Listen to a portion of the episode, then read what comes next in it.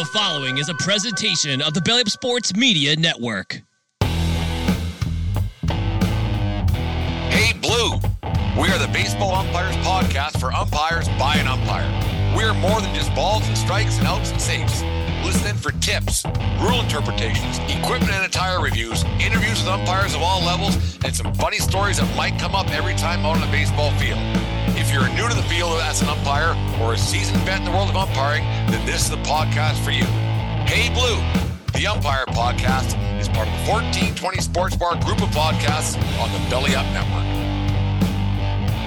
Welcome to the Hey Blue Umpire Podcast for umpires by an umpire for this Valentine's Day, February the 14th, 2023. Today we're joined by Kent Walker, longtime Baseball Canada umpire and author of the Umpires uh, Mentor book, Advice, Tips, Stories uh, of the best umpire mentors in the world. How are you doing today, Kent?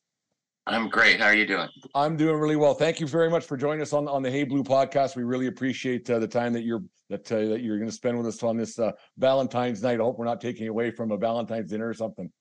I'm glad to be here. Thanks for asking me. No, we had uh, we both are just getting over COVID actually, so we had no big plans tonight anyway. Yeah, that hasn't gone away. It's still uh, kicking around, but it's good to see you're doing okay and it's not uh, kicking people like it was two, three years ago. How it was uh, taking the world by storm. Uh, Kent, before we get going, I uh, I was reading one of your blog posts today, and it made it made me laugh because I have one. Uh, if well, have a few goals in the in the baseball world, but one of them uh, when we do our clinics every every other Saturday here for Southern Alberta Umpire Association is when somebody when there's a foul ball that just don't throw your hands up in the air and yell foul ball if, the ball's going into the parking lot. That's something that drives me nuts. And by re- reading a few of your blog posts there, uh, I think it drives you a little bit batty too.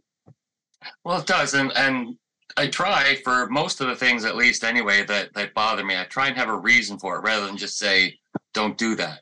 There, there's a reason for it, and I think most umpires, most experienced umpires, know why. Because sometimes you put your hands up and the, the you lose sight of the ball and it goes fair. And I've seen that happen. Yeah. And it also attracts attention to you when you don't need it. Sometimes you need to be the center, but most of the time you don't. So yeah, there's that's no need for it. Don't do it. Yeah, that's one thing that I say because you, like, you get into up the the higher levels of baseball a little bit, and if you got a inexperienced guy and you call a foul ball and it's rolling, it's rolling uh, at, into the parking lot, and the, the coach at third base or the manager who it might be, they're like, "No kidding." Like good Yeah. call. So you don't want to have that kind of negative influence on on you.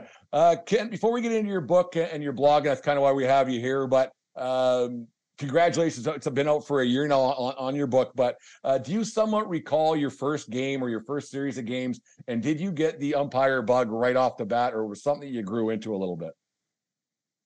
Wow, uh, that's taken me back a few years. It's been 33 years since I started umpiring. I didn't start really umpiring. I think everybody, if they play baseball, they end up umpiring a few games here and there, and uh, just being stuck there, not really knowing how, how to do it. But you had baseball experience, so they figure you're fine. That that was me. But I stopped playing when I was 32, I think, and I didn't want to leave the game. So it was either coaching or umpiring. I had already coached and I refereed a lot of hockey, so I chose the umpire part of it.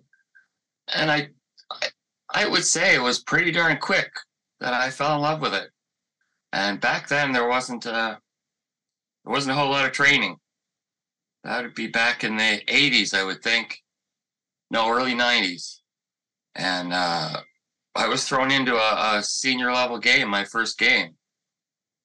So there, there was, and there was no, uh, there was like a, a, a one day clinic, but there's nothing on positioning or anything in it. We just uh, asked a lot of questions and and watched everybody else. I remember one of my first games, I was doing bases, and there's a, like a ground ball to short with nobody out, and the plate umpire's coming up the first baseline. When as I'm making my out call at first, I'm going, "What the?" I didn't say anything at the time. Well, what the hell are you doing up here? Looked like to me that he didn't trust my call, so he wanted to come up and have a better look. There's no training. There's no ever. We know why the plate umpire goes up the line, but nobody explained it to me at the time, and so I felt insulted. But I didn't. I didn't lose my head. I just asked him why and found out. So that's the kind of thing we were thrown into back then. Yeah, that's that's kind of what I was going to ask you here. There's things are a little different now than they were 30 years ago. Like when I started back in in the 80s, there, uh, like you said, you, you play baseball, and I grew up across from little league field. So when I was I don't know 12, 13 years old, whatever it was, you, you went out there and you and you just did it, and you just kind of hope what you saw on TV on Saturday on Saturday afternoons, and then people that you saw umpiring your, your own games, and you kind of learned on that. And there was no uh, there was no YouTube videos or teaching or mentorship or nothing back then. You just went out and hoped and and, and the, the way it goes like in, in the clinics back then they weren't even mandatory you just if you went you went if you didn't you didn't so you had a lot of a lot of hat fillers pretty much yeah i don't want to sound really old but there was no real internet back then no so there wasn't sure wasn't. If you I, wanted to if you wanted to find out a rule or if you wanted to find a uniform or a mask or anything there was you had to really dig. You had to really want to do it. Yeah that's the uh, biggest thing that i've noticed that compared to now compared to what it was way back then is that uh, now there there are options. There are things that uh, that the associations want to do. What's the the biggest thing that you've noticed uh, in just in the last that's 20 years? I guess not. I don't want to go back 30 because there was nothing back then. But let's say when uh, um, Baseball Canada or your local associations got more involved, uh, what what do you think brought on that change? brought on which change? The change so the associations get get involved more, and there are more associations. And ba- Baseball Canada has a mentorship program. What do you think brought that all on?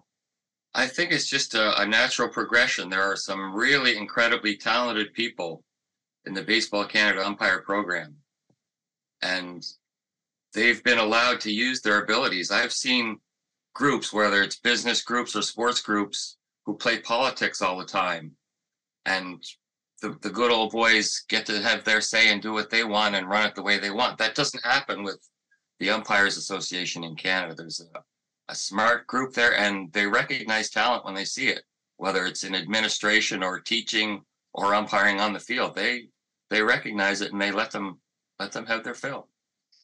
Yeah, it, it is great the way things are done, and it, and not not just on the baseball cantaloupe, but if people people do have the options, and it's right across North America. Really, they do have options to utilize that, and it's it's nice to see that other associations are using the material that is available uh, available to them, and it, it, helps mentor umpires because we get to a point where where we can't be be, be out there they're doing 100 games a year. We need people to be out there uh, taking up the slack a little bit, and because all all players want to want to play forever and be coaches forever. Uh, it is nice that we have we have abilities to teach guys and maybe urge them into becoming umpires at some point. And is that something that you you guys are having a problem out in your neck of the woods is trying to recruit umpires? Well, there's always a problem. I've uh, I used to go to the national meetings and and every time I'd go to the national meetings, I'd ask the other provincial supervisors, "What are you doing to recruit umpires?" I, I wanted to find different ways because ours wasn't working, whatever it was. But I found out that everybody has a problem with recruiting umpires from the age of especially like 15 to 19, in that 15 to 25 even, because they have other things going on. So it's not a unique problem, which is one thing that helped me to find that out that it's not just us. We're not the only ones that are having problems recruiting umpires. So we've we've developed a, a we're starting to develop a good mentor program here and uh, it's it's showing we're i'm only talking two or three years where we've really devoted time and money to it now and i think it's starting to show off now as well that people are coming back returning umpires your latest blog post that was uh, called, called shining your shoes the importance of it and the whole like but it, there's more to it than just shining your shoes if somebody just saw the headline they should really uh, or the, the title of your, your, blog post. It's really about more than just shining your shoes. Uh, with your mentorship program and clinics that happen, uh, the biggest thing for, for us that we have is repetition and getting guys to do things over and over until they get it done right. And it's not just saying, do this, there's a reason why you're doing this. Is yeah. that something that you, and it's not just because I said so, give them the, reasons of why, the who, what, why, when, when, where of things is that something that, that you, uh, as a mentor and as an instructor and as a, an evaluator over the years, is that something that you uh, you kind of pride yourself in a little bit? Is why you're doing things, not just eh, here's how you, you do something? I always tell the kids if I go too fast or if you're getting somebody else who just tells you do this, do that, I always tell the kids don't be afraid to ask them why, because there should be a good reason. We don't just want you to do this stance as your plate umpire because we just want it that way. There should be a reason for it that will benefit you. And some of the guys, and myself included, we forget to tell them why. And it also helps the person to understand why we're asking them to do that. It's not just if we just tell them your chin should be at the catcher's top of the catcher's head, then you explain why. and they go, Oh, I get it. Instead of just saying, I can see really better from way up high. You Now, if we if we tell them chin at the top of the catcher's head and then tell them why, they'll understand that better and remember it better than just telling them do it, damn it. Yeah, you get more of a positive response from, from people when you say here here's why here's here's the, the reasoning everything else instead of just do this do this and you, you seem like a dictator and you, you don't want to do that even as a, as an umpire when you're doing games you don't want to be a, a dictator. Um, let's move on to your book. I'm really excited to read. A, couple of guys that I umpire with have read it already and uh, said it's fantastic. Um, how did you come up with the concept of, of umpire mentors? Uh, it's a it's a fairly long story, and I'm a fairly slow guy, so it took me a while. My background is in uh, writing. I work for newspapers, and I've edited for newspapers for 25 years.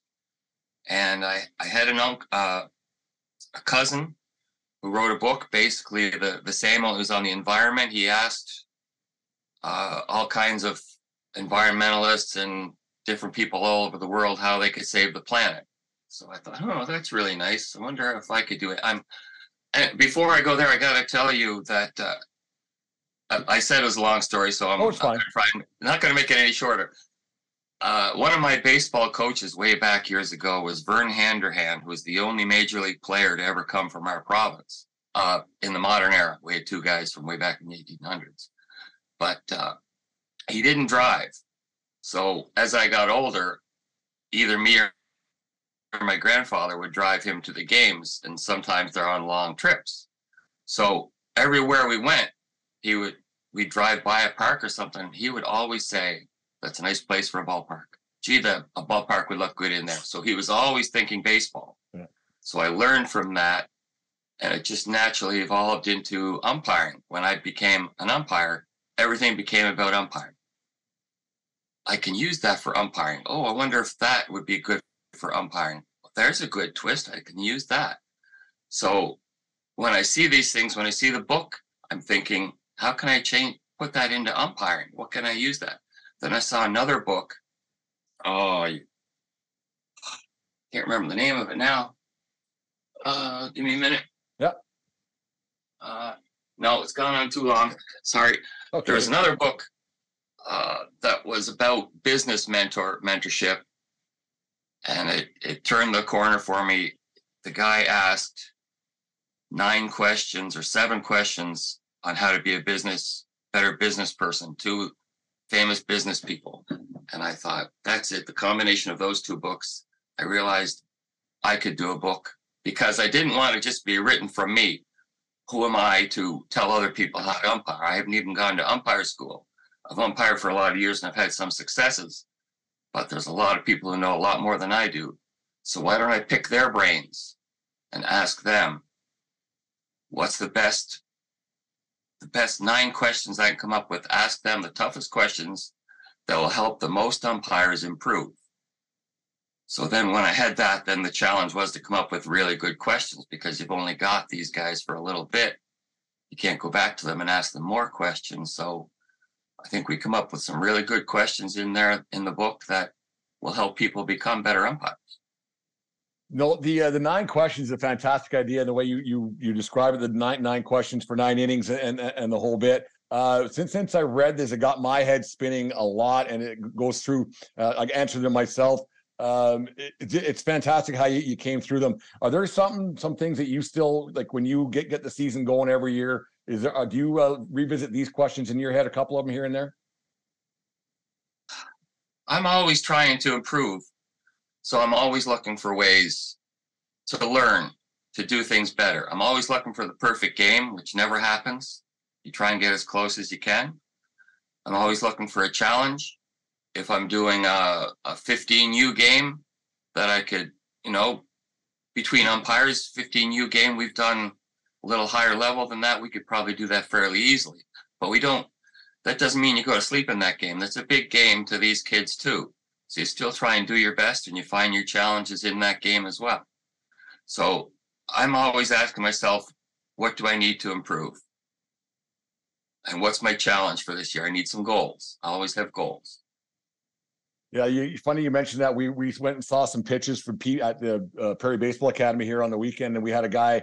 Uh, he's right about two three years into it. He was a little bit nervous uh, seeing some pitches, and I said, "You watch, it's going to be easier than, than doing a, a 15U game because the catcher's a little bit better, the pitches are, are, around the plate." And he and when it was all said and done, he felt quite good about himself. He goes, "Yeah, that was a lot easier than than not." Because you, you, you, see a, uh, a 15U game and lower than that, how it can be. You see a lot of things you don't see at the higher levels of baseball. Oh yeah, and you got to be a lot more on your toes for those games because anything could happen at any time, and you, you need to know the rules and your positioning has to be that much better at those levels uh, when you first started thinking about guys to get in your book and umpires to get into your book, did you have any uh, any trouble convincing a guy to be a part of it and and get get through the nine questions? Or was everybody pretty much uh, just like, yeah, anything you need, I'd, I'd love to help out. Is a great concept. Was, there any arm twisting? Did you have to twist old Ronnie Shuchuk's arm to get him off the golf course for a few hours, or how did that all how that all how did that all go for you?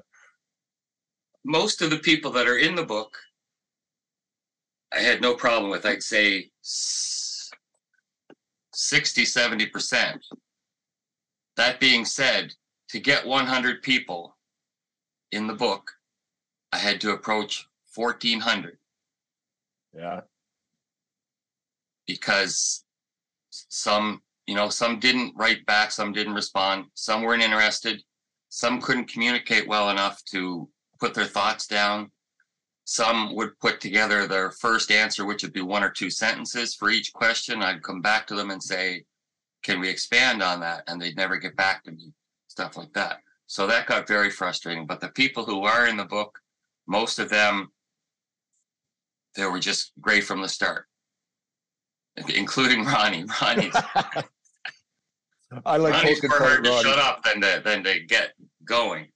Yeah, that's true. I know. I've uh, I've tilted a few uh, few adult beverages with Ronnie over the last few years. No, I I, I always enjoy uh, Ron's company. He's a, he's a good good man. He's a he's a great mentor. Even uh, you know what, the older we get and everything else, he still has uh, things that he sees in, in wrong, and he he's no he has his a certain way of telling you after the game too about how and sometimes during the game if it's uh, really goes sideways. But no, Ron's Ron's really good people, and that's the one thing I, I've noticed a lot too. Kent is over the the years is that most people who are passionate about umpires they want to share their knowledge a lot and they aren't afraid to um, to say yes no maybe and yeah the, the, whatever you need to help out because they, they want to grow the game as well and I, I, that's one thing about umpires especially the, the good ones they, they they want to see other umpires succeed. You do have and some of your other blog posts you talk about the, the loudmouth guys and who aren't very good and they, they don't seem to want to help and you can pick those guys out pretty quickly yeah, what I like about the guys, like you say, who, and I agree 100% with that. But what I like about the guys who really want to share their knowledge, they've achieved a certain level. They don't, none of them that I know come off with the attitude is, look, I'm really good and successful, so you'd be wise to listen to me, kind of. I'm, no. you know, I'm great kind of guy. It's just, this is my experience. I can help you with this, is kind of inferred or implied that, uh, you know, I can help you with this. I have knowledge of this. So here's what I think. And then they they let you run with that.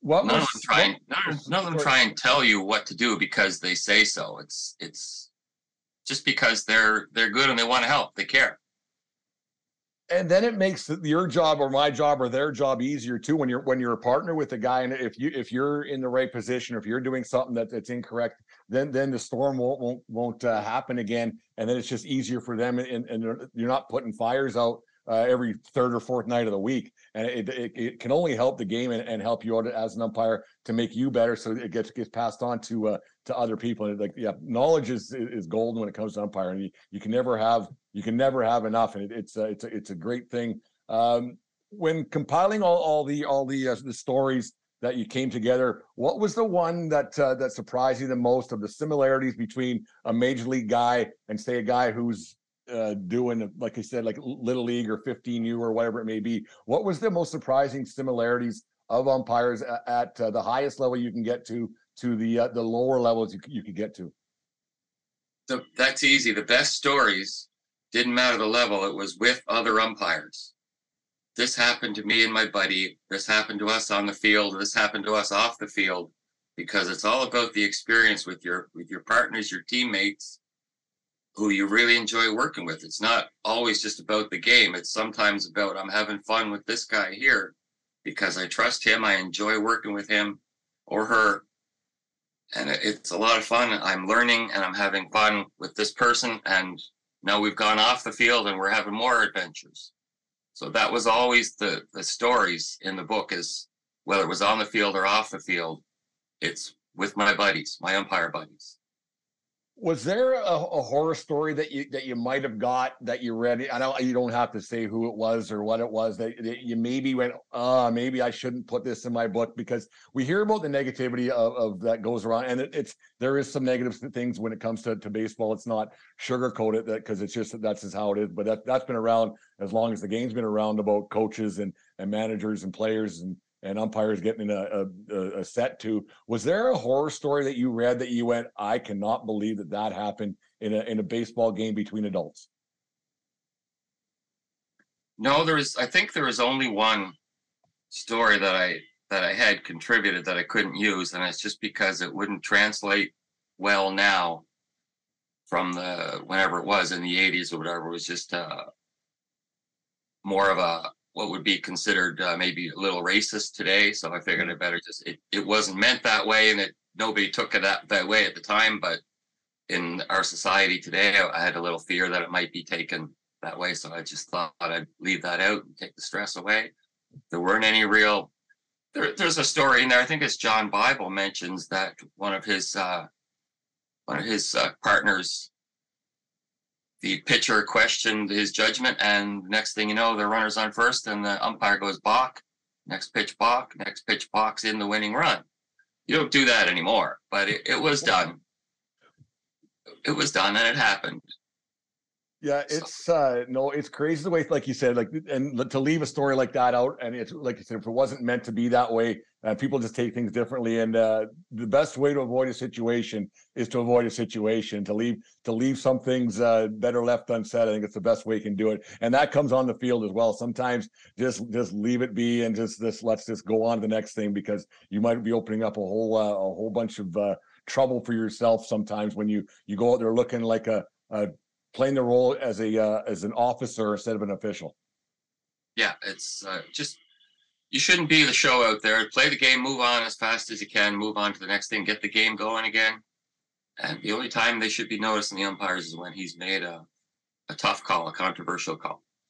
Who is the uh, like uh, we talked about Ronnie and we we'll talk about a friend a friend of mine the late great Mitch Ball in a, in a little bit here but who who was the most colorful guy you had in your book and, and like I don't want to give your whole your whole book away for people to go out and buy, and buy it in a whole bit but uh, who was the most colorful character you had uh, in your book that you go man I, I would like to to maybe sit down with this guy after a game and have a conversation with him because this is uh this is entertaining as heck.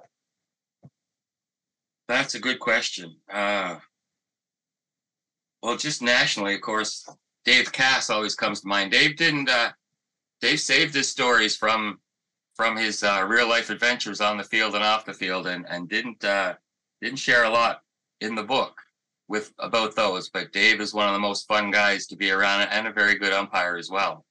So I always enjoy hanging around Dave and listening to his stories and watching Dave uh, live his stories. They're always fun. Uh, anybody else in the book? That's hard to it's hard to pick one out right now, but there's uh, there's a lot of guys in there. Uh, the minor league guys, when they there's a lot of fair amount of guys from the minor leagues, AAA and AA, who came up in the 80s and 90s when the game was a lot tougher. There's no instant replay, no constant supervision, and the players and coaches tested them every day. So there's some there's some tough stories from back then. They had to deal a lot harsher with people. I guess the the most fun story, I think it's uh, Neil Taylor was a AAA umpire that they had to. It was the runner stealing second. He was the league leader in steals, and he stole second. They called him out. He didn't like it. They ejected him, and then for some reason they uh, reinstated him. I think. I'll look it up. Oh, see, all he says, and he wouldn't he wouldn't share any more on it, is uh, Esix Snead had the stolen base record August 21st, 2000. Advanced A, Potomac Cannons. Then he immediately got ejected after he stole the base. Then we reversed the call. And I asked him, Neil's a, Neil's a man of very few words. Neil has his own book, actually. And uh, again, very few words in the book. Very short sentences. A lot of pictures. yeah. and uh, so it, it, begs more. So if you if you know Neil, ask ask him about the story. I'd love to hear more. But I looked it up. I, 2000, it's online, and it yeah. did happen. Just of course, when you look online, they don't explain everything. But the guy did have the stolen base record. He did get ejected that day and uh, reinstated, and had no idea why. Uh, like I said, you had a the, the late great Mitch Ball, baseball Canada great, one of the founders of our association here in in, uh, in Lethbridge. You had him in the book. Uh, what what's your take on Mitch over the years, and uh, and what you uh, what when he uh, submitted his answers for you? What was uh, what was your your uh, your interaction with Mitch like all the all uh, for for how many years? I'm not sure, but what was your take on on, on uh, the late Mitch Ball? Mitch was just the quickest thing that comes to mind is he's just a ray of sunshine. He was. He's such a great man, and it's just it, had nothing to do with his umpiring. He's just a, a great guy. He's fun to be around. He was my crew chief for the Canada Games, and uh, so we hung out a lot together. We talked a lot together. We did a few uh, schemes together because we were in we were housed in with other officials from other sports. So we gave the uh, the yachting people, the yachting officials, a hard time because they hardly ever got to work because they couldn't go work if the if there's any slight wind, which seemed kind of strange. But uh, you know, we teased them a little bit, stuff like that. But Mitch was, and you you'd learn so much from him that uh, it, it was just it was just fun being around him. Yeah, Mitch got me back into. I, I was out of the game for quite some time. I, I I lost touch with him. I seen him at a few games here and there when I just go as a uh, as a spectator. And then he uh, he cornered me, and I was uh, I had a couple of adult beverages be- beverages in me, and he I said uh, he just out of nowhere said you should get back umpire. And I said, ah, Mitch, it's been too long, been too long, and he kept bugging me and bugging me, and he finally I finally bugged me so much he convinced me to do it that night. So uh, and ever since then I've been back in and doing the whole thing. And that's one of my uh, like you you have your question number eight and your, your nine best stories is your favorite umpire related story, and it comes back to, to being with Mitch and, and Cody Nelson in the WCBL. One uh, couple, think it was 2019, uh, an hour and 48 game. I was on the plate uh, one nothing game. Uh, it was just great to be out there with Mitch for the first time in a lot of years. And like you, you, go, like I said, you go through your, your nine questions here, and it gets the the brain thinking a lot for umpires at all levels. And I think it's you know, it's a it's a fantastic book, and the, the way you put it all together, like I'm, I'm looking forward to it. If it's half as good as your as, as your your blog posts, uh, no, I'm really looking forward to it because your blog posts are fantastic. Um, let's get into your your your mentoring a little bit and your your uh, teaching and, and and the whole bit of, of umpires. Do you have you ever had to tell somebody maybe this isn't for you? Hmm. I'm sure I thought it. you never want to push anybody away. You might, you might not get them back, and it's hard to replace guys. But yeah, no, because you know what I have done. I have supervised people who I said to myself, they are never going to go any further than whatever it is, 15U or 15U double A or 18U, whatever. And I've been wrong. I've been wrong several times about those things. And I thought I could spot an umpire right from the start. And I think, still think I can, but I also know now that I'm not always right. So I don't think I would ever tell anybody it's just not for you because I've seen people, if they want to, they can turn it around, they can improve umpiring isn't a great mystery, it's just hard work and thick skin. So I don't think I could ever tell anybody that unless I already knew they didn't want to umpire and they're just waiting for somebody to tell them that.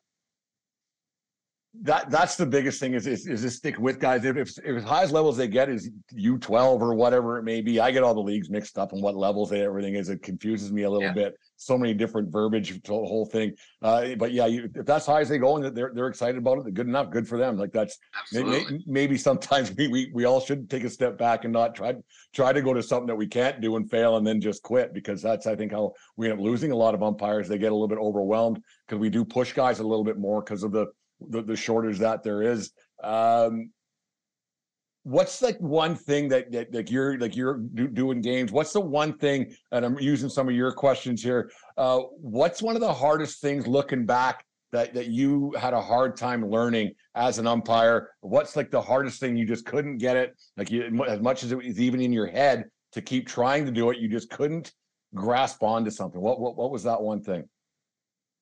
Still the hardest for me that I, I like I said before, I have several goals every year, and I think this one is a goal every year. It's to not figure that I'm so smart, I know what's going to happen. It happens to me all the time. Okay, there's a foul ball near the fence. That's over the fence. Nobody's going to catch it. Here, I'll get the, the pitcher a new ball. And then somebody makes a, a great catch at the fence. You know, they climb the fence and make a great catch. Or uh, a third baseman dives toward the line to knock down a ball. Well, he's never going to throw that guy out at first, so I'm not going to go up the line as the plate umpire, you know, because he's he's never going to throw him out, and he does. So I really try not to anticipate the play, and I try to give every play 100%, even though the evidence is there that it's not going to happen. You still have to try and, and imagine that it's going to happen. You better darn be prepared for it because that's when trouble happens when we're when we ex- don't expect the unexpected, when we're not ready for something unusual. That's when we get into trouble. Yeah, that's one thing we learned here in Lethbridge. The wind blows 70 the least most most days of the week. So when something's going a little bit wide, you think it's going out. Don't don't give up on that ball down down the third baseline, especially in Lloyd Nolan yard. That, that thing's going to blow back no matter what. And it might might actually be in a fair ball sometimes. Uh, yeah, you, you just wonder like, and you you you try to like you try to work hard at every pitch, and like you said in your blog post, that every pitch matters to somebody, and and it, it has to matter to the umpire as well. That's something that doesn't get, I don't think, gets pushed enough. Is the uh, the every pitch mentality because your, your next mo- most important call is your next call. Nobody cares about the call that you made in the third inning that a guy was out on a routine ground ball. Your next call is the most important one, and that's something that's got to be really pushed into people's heads. And then forget about that that bad call you may have made and get back into the next call because that, that's the one that you can redeem yourself a little bit. Well, that's what we look for as supervisors. We this is going to sound bad when I first say it, but stay with me. Don't jump the ship here. I think supervisors want an official to screw up on the field if we're supervising, not because we want them to screw up, but we want to see how they adapt after that. If everything happens, they could be the best umpire in the world, but if they have a routine, boring game where nothing happens, everybody's out by 10 feet, every pitch that's a strike is swung at, so they've got no decisions to make how do we know they're the best umpire in the world? They need to show us something. So we hope for something controversial or close or interesting that happens to them. Then we can see how they adapt after that and adjust to it. If they're focusing on the play that just happened, they're going to miss another one. So the good guys will bounce back from that and work harder as they go forward instead of looking backward the whole time. I'll go in reverse a little bit, but the, the question I asked you about how telling someone maybe this isn't for you, uh, but is there?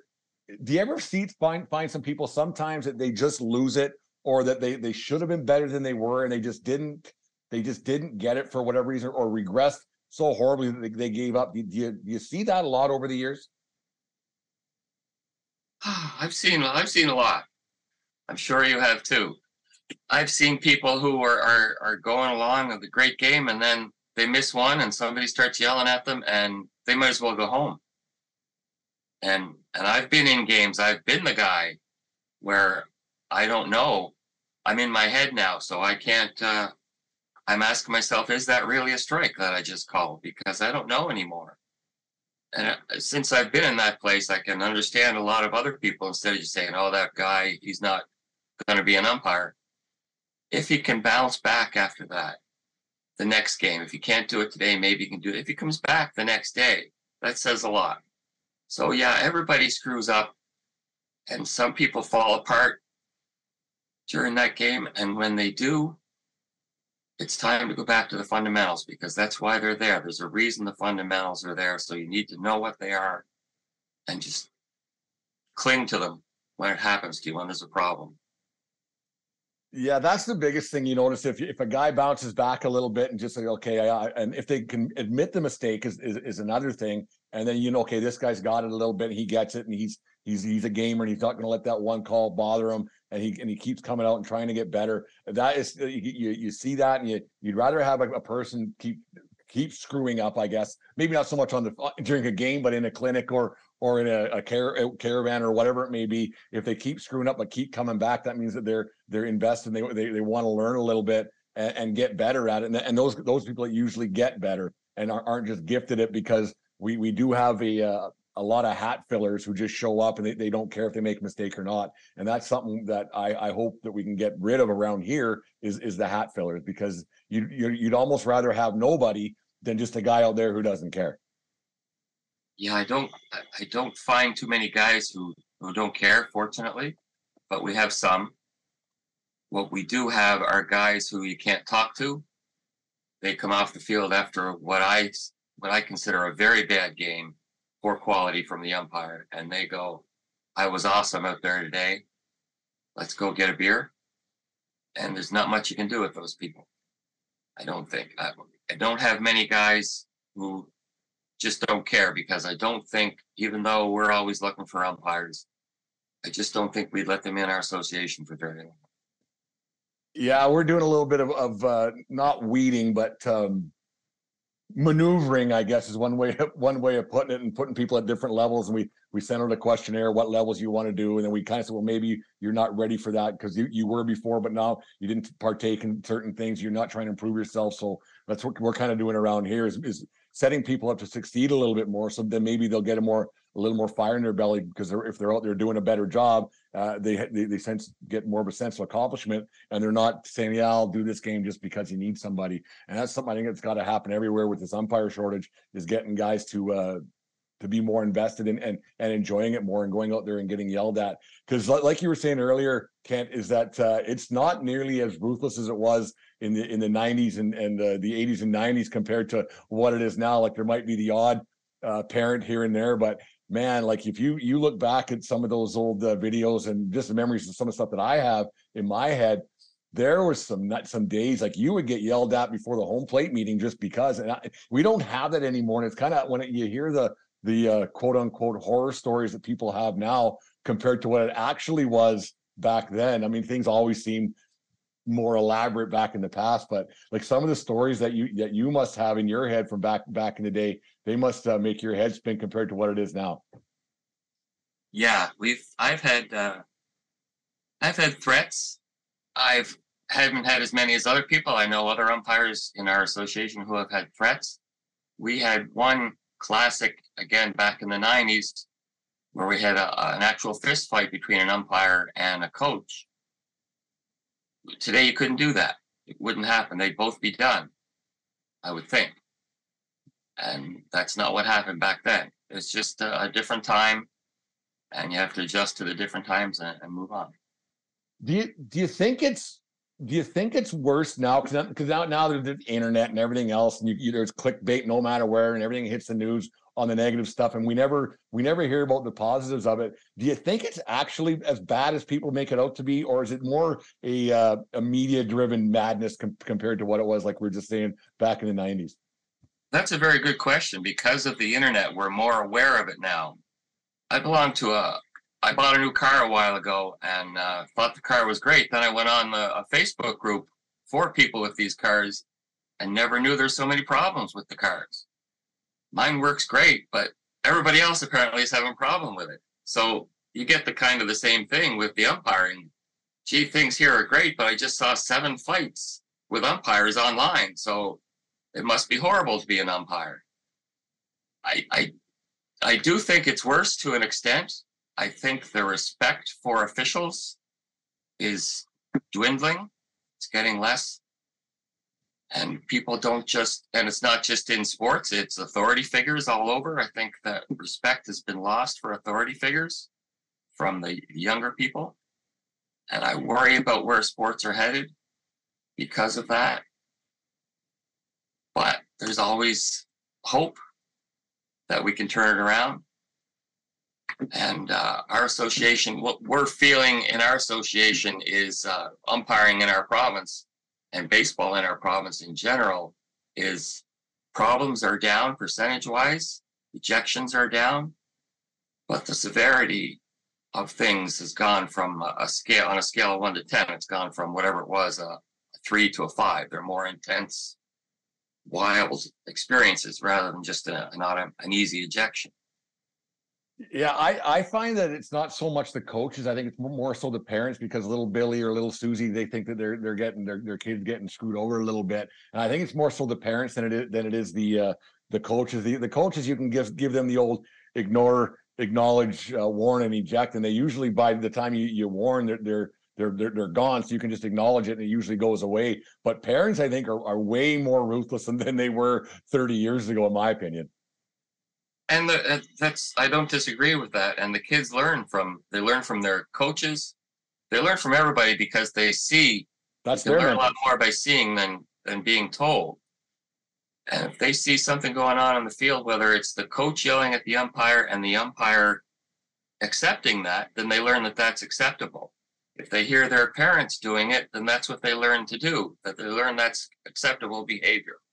So something's got to be done. I, we haven't had that as much here, I don't think, but it is here, especially at the lower levels where the parents think their kid's going to be the next Babe Ruth. I hope that's not too old a reference for some of you people out no, there. I, no, I think our demographic is right about there. it's right about there. but we've got to have somebody in the stands, I think, that can that can teach the parents that calm down here. It's a baseball game and that wasn't the end of the world. I had a, a game last year. Was a, a mid-season tournament. It's a memorial tournament. I'm standing beside the parents. I'm supervising the game. And this is junior age. This isn't younger age. This is 17, 17 year olds. Things are going really bad for one team, and the umpires' calls are going against them. The coach, the parents I'm standing with are enjoying that because they're with the other team. But the game's long. It takes a long time to play. By the sixth or seventh inning, the calls start to go against this bunch now that I'm standing beside. And every one of them turned to me and started yelling at me. They were, it was great when things were going their way. Unbelievable. And then they knew all of a sudden they knew who I was and what I was doing there and that these were my umpires. And they were screwing up and I should be ashamed for letting them out on the field. And nothing changed. It's just different teams, the breaks didn't go any their way anymore. And it was just, I was smiling, I was laughing. It was so ridiculous. But that's the way it goes now. It's acceptable to just blame the umpires. It's crazy. Like when a game gets to that point where it's dragging on and all of a sudden the score is 21 to 20, and you've been out there for three hours or whatever it is, and it's longer and walk and air and lot. The the these people have to kind of understand, and coaches, players, parents. I shouldn't say these people because that's not a very nice reference, but the that group has to understand the last person who wants to be out there in the, in that baseball game is the umpire because they're the ones who get are getting the brunt of both sides at that point. The the baseball is usually terrible, so they're, they're they have to work a little a lot a lot harder to try to get calls right, and they got to be more on their toes because of, of the, the mayhem and they're playing dodgeball instead of baseball out there. And the, the, these people got to realize that the umpire is the last one that wants to be there anymore, and because it it can be it can be atrocious some nights out there. I've often said bad baseball makes for bad umpiring if a pitcher's not throwing strikes, then you've got to to keep the game going. You've got to go look for strikes. So now you're you're losing your consistency because you know that's not a strike, but maybe I can get away with calling that because I don't want 17 walks tonight. Or if I see a guy who's I know the the fielder pulled his foot off the bag, but nobody else can see it. I don't think so. I'm going to call the guy out just to move the game along. That's bad umpiring, but it's the result of bad baseball But the players don't see that. They just think that it's bad umpiring. Yeah, that's that because that's your your tenth question. That's kind of that's the game management thing, and that and that's a big part of it. Game management is such a huge thing because most games will take care of themselves balls yeah. and strikes, outs and saves, and the, most will take care of care of themselves. There there isn't many boxing and, and, and, interference and obstructions and all that. Really, the game will take care of itself. But an umpire at, at especially the amateur levels, they have to learn how to manage it, and and that's something that can't really be taught. It has to be kind of learned with experience. Uh, that don't call a guy out if he was safe and don't call a guy safe if he's out just because there, there's there's a way to, to do things there's a way to explain it uh, to to the managers or coaches or players when it's all said and done. Is that something that you when you're a supervisor that you, you try to to to teach a little bit is game management? Game management like you said is really hard to teach. So when it when you see an opportunity in, in a game you can't pass it up because it's it's not something that you can just say, okay, if this ever happens to you, here's what you do. If you have a situation where they could have handled it differently or better, that's the time to talk about right after that game. So yeah, game management, it's hard and it's difficult. And like you said, the main way to learn about it is, is through experience. And I'd like to say quite proudly that I have lots of experience because there's there's not a rule I can think of off the top of my head that I haven't screwed up somewhere along the way. But the thing is, I learned from it. When I was out on the field and I had some time, the pitch is warming up or it's between innings, whatever, I was always playing, what if? What if? I don't know. I better find out. What if this happens? I better find out because I don't know the answer to that. So I would ask people or look it up when I got home. And with game management, there's probably potential for a book there as well, just on game management. But I don't know if you could ever do it justice. It's hard. It's the hardest question I think there is: is what is game management and how do you do it? there is little tricks that if you like because mostly you umpire in your community or in your area you don't travel a whole bunch so you do get to know some players and coaches uh, and the likes and there is little tricks of the trade that you, you can use i don't know if i should say them on, on the uh the, the get out there because i don't want people who don't know me to think oh jesus this what's this what this guy's a hack and everything else but there are yeah there are definitely some tricks of the trade that that get uh, that get learned and i think it has a lot to do with a person's personality too how they can maybe get away with one, I guess is one way of, of saying it. And and then the, you get you get forgiven a little bit more. Uh, Kent, we'll get you out of here. I got uh, going to use some of your questions to get you out of here. Thanks so much for doing this. It's been a great interview so far. Uh, let's do uh, this one. What's your fate number eight? What's your favorite umpire related story? They're your questions. yeah, but I didn't have to answer them.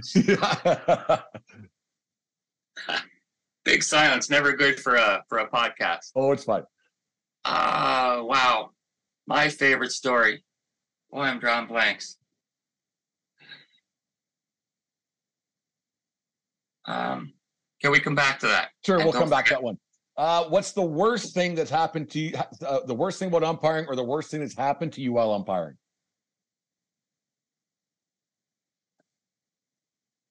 The worst thing that's happened while umpiring, I think, is uh, a brawl.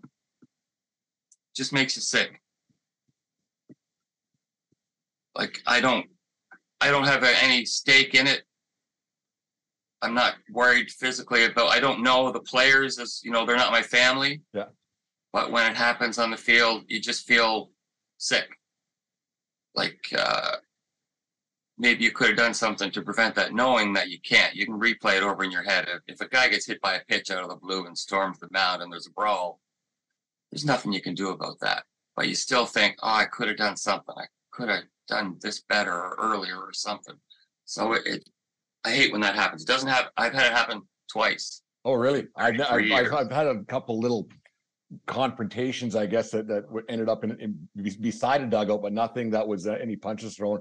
Benches kind of cleared a little bit, but nothing that got uh, physical. It's a lot of uh, yes sir, no sir kind of conversation that was out in the field, but nothing like a brawl. And I, yeah, I couldn't imagine because like you, there's really because all of a sudden you got 30 people running around just and it's a Donnybrook and there's nothing you can there's nothing you can do. That that comes down to the coaches trying to break things up. And there was I, I don't even know how you would approach try, trying to break something up like that. I it's something that I guess that's something a, a guy could try to teach at a clinic or someday and try to and, and say, hey, this might happen because people people tend to get a little bit crazy when it comes to that little uh, white orb that, they throw around. It, it gets crazy. Um, what's the best thing about umpire?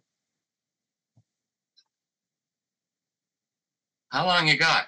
Lots.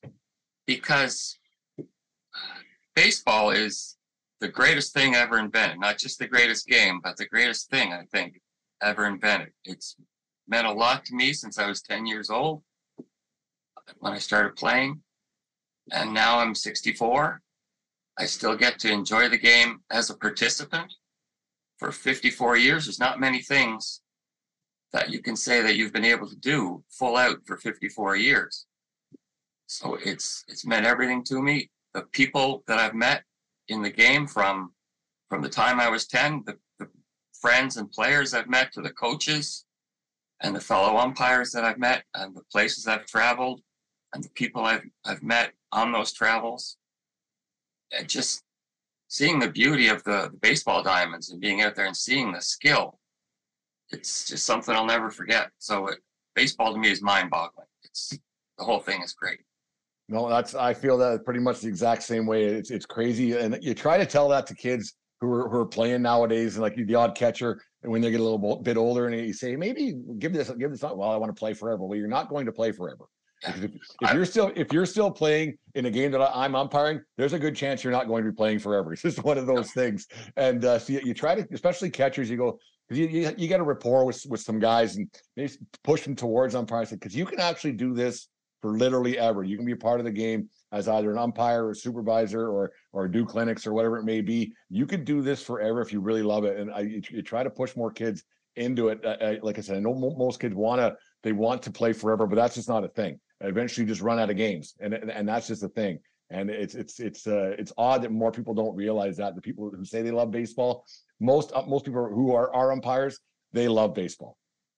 I was out on the field one time doing a double header with a guy. This is probably back in the '90s, and I was doing plate in the second game of a double header. Both games were really bad and really long. It was probably about midnight. It was raining, and both games were really bad. Probably you know 15-3, and nobody could throw a strike.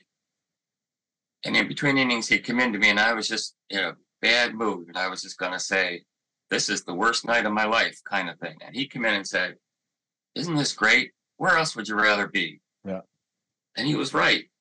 And ever since then, I've realized that I'm very lucky to be able to be out in that field. You don't always get to be out there in, in 80 degrees and sunshine, you still get to be out on a baseball field, which is pretty neat. Yeah, that's the one thing that I like. Once, like, the worst thing for me about doing games is the hour before I got to go to the field when you kind of go, ah, I don't want to.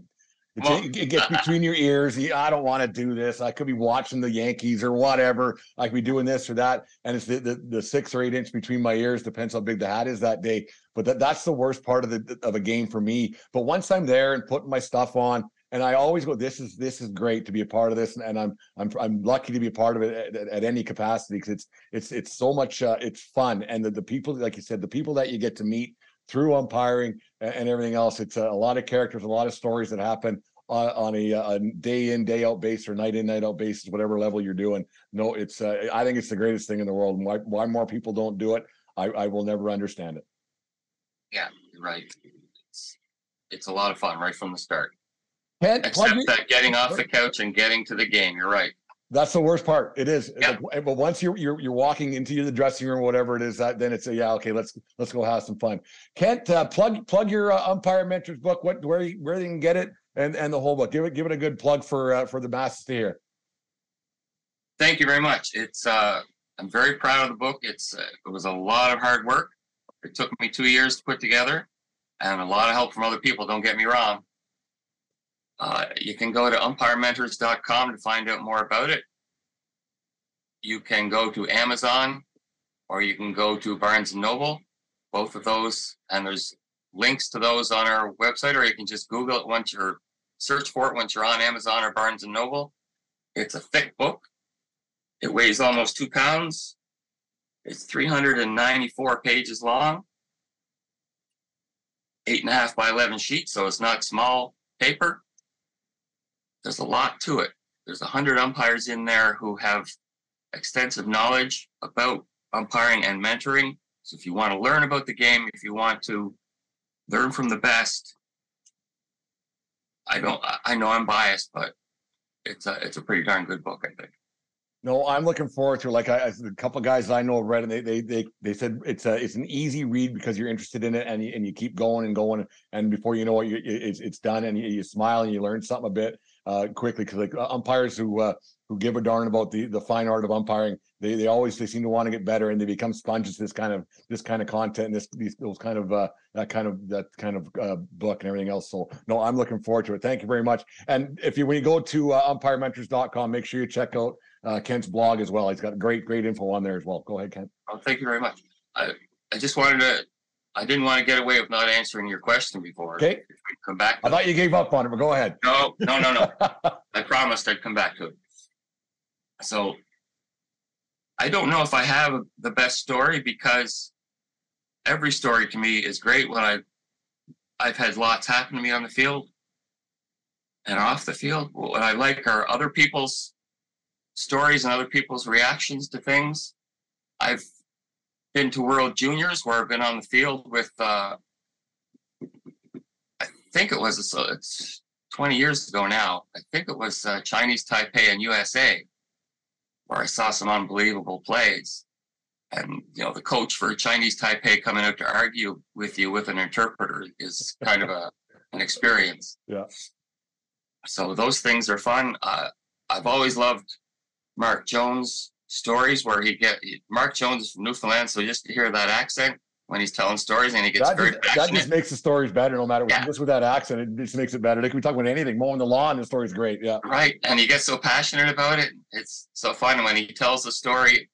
If if you know Mark, you guys and girls, ask him about the the time he had to eject another umpire because it's a, it's a great story. And I just love that one. So anything that's happened on the field, I, I just absolutely just love being there. There, I've had some some weird things happen on the field where I didn't know how to deal with them. Uh, if you get a play tell me how you deal with this. Now, there's a runner on second base. The bag is loose. It's it's tied with a strap, but not tight. The pickoff goes to second base. It hits the the runner standing. He goes back in standing up. It hits him. So now the second baseman who went to cover the play knows he didn't catch the ball, but he doesn't know where it is. So he starts heading into the outfield to find the ball. The runner knows that he didn't catch the ball because it hit him. So now what he's got to do is find out where the ball is. So does he stay at second or does he go to third? Nobody can find the ball. So he goes to third. When he gets to third, we discover that the ball is under the base because the base is loose. Oh, geez. So give me a rule reference on that, please. Oh, I don't even know what you. Is it two? Would it be two bases time or throw because the ball gets no, because it's still in, in, in play. It's in play. They just don't know where it is. Don't know where it It's accessible. That that's I- when I might have to confer with my partner on that one because I you think you stumped me up on that one. What what what? Well, the great thing, what the you great thing about it is nobody knows because it's never going to happen again. It's never happened before, probably. So you just let the we just let the play happen and say the ball was live. What are you going to do? Well, the that- guy yeah, got- just just lie, I guess. The- yeah, well, I don't have a rule reference to make. What do you think I got here? Uh, Yeah. So the ball was thrown away. It, it hit the runner on second, so it's not his fault. They threw the ball away. So if we're going to lean towards punishing anybody or letting something go, the uh, the defense screwed up. So if the guy wants to go to third base, I'm going to let him go to third base. Yeah, just let him let him keep running. Find the ball. You threw it away. It's it's it's on you, not on me. That's Yeah, that feel sounds free like a to you disagree thing, not a with me. You- thing. Yeah, Feel free to disagree with me. You're not wrong because I don't have a rule to back me up that I know of. So anytime you see something like that, and I've had several things where you just go, huh, okay. I've had I've had games where uh, they've lost their how it go? They lost their designated hitter through ejection. So when they come out on the field, they don't have enough players left, but they still have nine. Right? But Yeah. so do you call the game or not? And and oh by the way, they're up by eleven runs. Oh god! So then you got a forfeit situation, uh, Yeah, and then the other team, the other team's ba- ba- basically packed it in already. So that that's where the game management thing has to come in. Yeah. You gotta you gotta start explaining things with a smile on your face a little bit. What I like doing a lot at clinics and at other times is coming up with situations, and all of them that I use are real life. I'm not just making them up off my head. They've either happened to me or happened to somebody in our association. And they don't have a rule that I can find. So I like to to tell these ask these guys, what are you going to do? What type what type of umpire are you? The best one I use is the example of the Australian League, where the guy hit a triple, I think, in the playoffs. And the catcher goes to ask for time from the plate umpire after everything dies down to go out and talk to his pitcher. He asked for time. It's on the video. He asked for time. The plate umpire is turning his back on him. The crowd's yelling. He doesn't hear him ask for time. Once he goes out to the mound with the ball, the guy from third comes home. Of course. Of course. Four ejections later, Oh. could that have, is that how you want to handle that? Because that's what happened. There were four ejections because of the Oh. playoff game. Yeah, it, it can't be some U12 game on a Tuesday afternoon somewhere in the middle of summer, right? It has to be something that not. come to a bunch of actual adults, and yeah, it's it's crazy how the people just uh, forget about that kind of stuff and how the the game just uh, most times, like I said, it, it take it takes care of itself. But there's situations that they that they aren't they aren't in a manual. Th- They're they're just not, and it, it comes down to game management and how you you can handle people and handle situation and how well your partner may, may have seen something and how you got to be a teammate with with your partners out there because if, if let- let's say if that guy the first base uh, umpire the third base guy might might have saw something then he said yeah he called time you should have granted it or however you but it's it's ways you have to deal with with the the human element of baseball not just what the rule book says Yeah. and, And, and, that, and that's a big thing you can't really teach that like we, like we were saying yeah. And you, at all times, you want to, you feel bad for the team that's going to have to suffer here. And maybe it's you. Maybe you screwed up and you're going to have to bite the bullet on it. But at the same time, the bottom line should be I got to do what's right. So the trouble sometimes is figuring out what's right.